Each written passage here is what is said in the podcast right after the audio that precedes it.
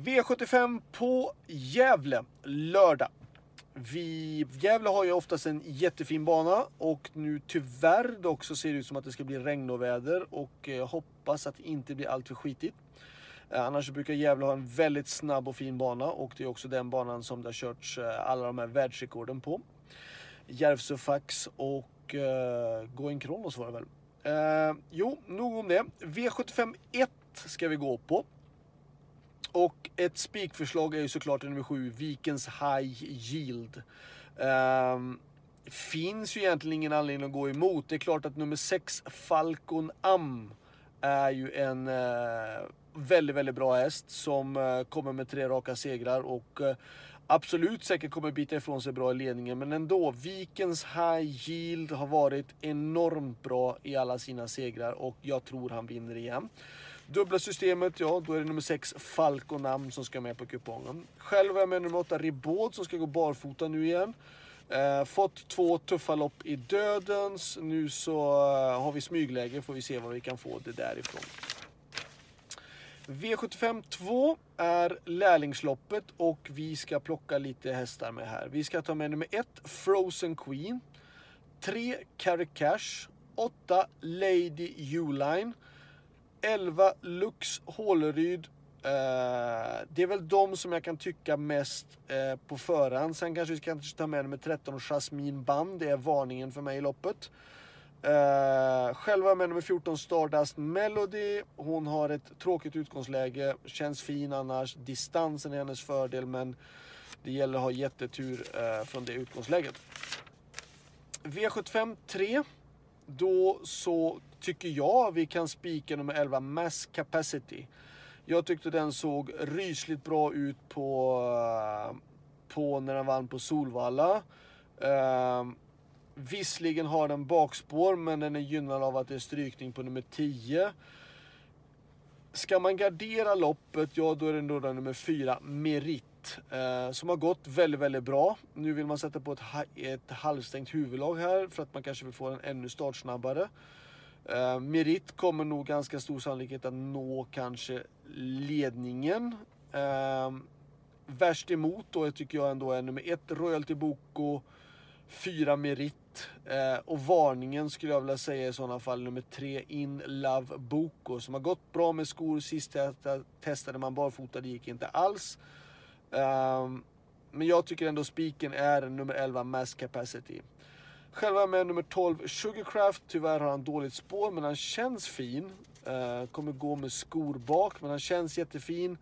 Men eh, att vinna från spår tolv och försöka springa både snabbare och längre än Mass Capacity är ju såklart svårt.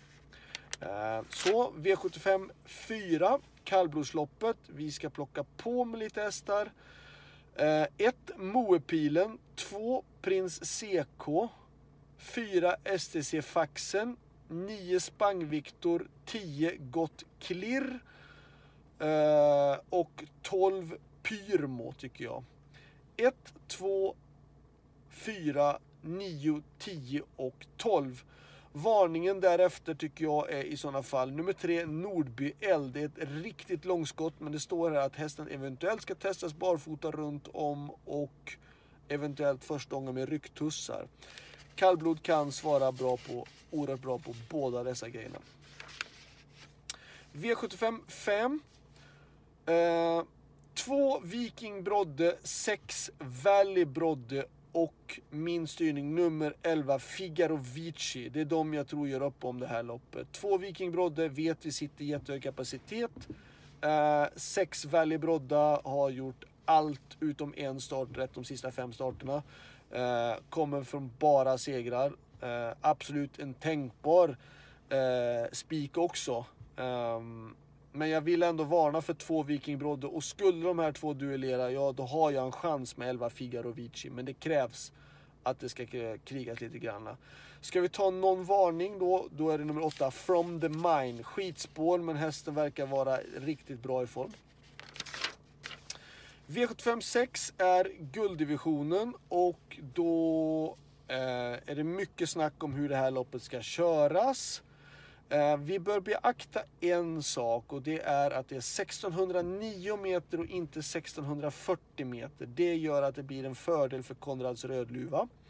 Skulle inte förvåna mig om Konrads rödluva med lättare balans öppnar betydligt bättre än vad vi tror. Konrads rödluva i spets kommer bli svårslagen. Två Billy Montfort i spets kommer också bli svårslagen. Uh, fyra Racing Mange i spets blir också jättesvårslagen. Uh, diamanten kommer att sälja sig dyrt. Uh, jag tycker att man ska jag tycker man ska ta ett, två, fyra, kanske sex, och varningen tycker jag är nummer fem, Saren Fas.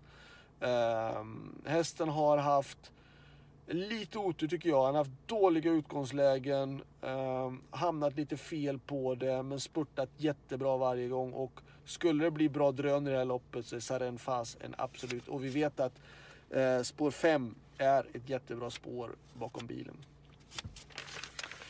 V sjuttiofem sju, då tycker jag att två Arabesk, sex Expensive och tio Melby Hurricane är de som är mest intressant.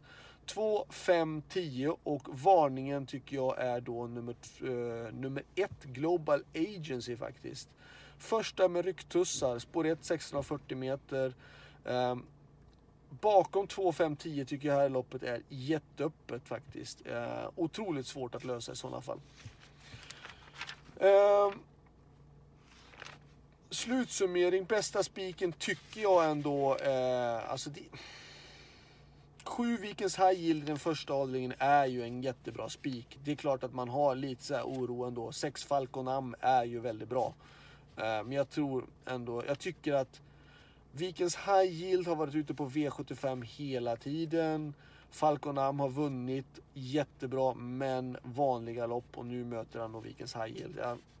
Fördel Vikens High Yield. Och varningarna har vi ju redan dragit. Eh, min bästa chans. Eh, jag tycker det såklart är i den eh, sjätte avdelningen nummer två, Billy de Montfort. Hon eh, känns jättebra. Hon har haft otur två gånger. Eh, och hon känns jättebra i träningen faktiskt. Så att jag, tror att hon, jag tror att hon har en chans att kunna utmana dem imorgon. Så det var allt. Lycka till, så hörs vi igen. Ha det bra. Hej då.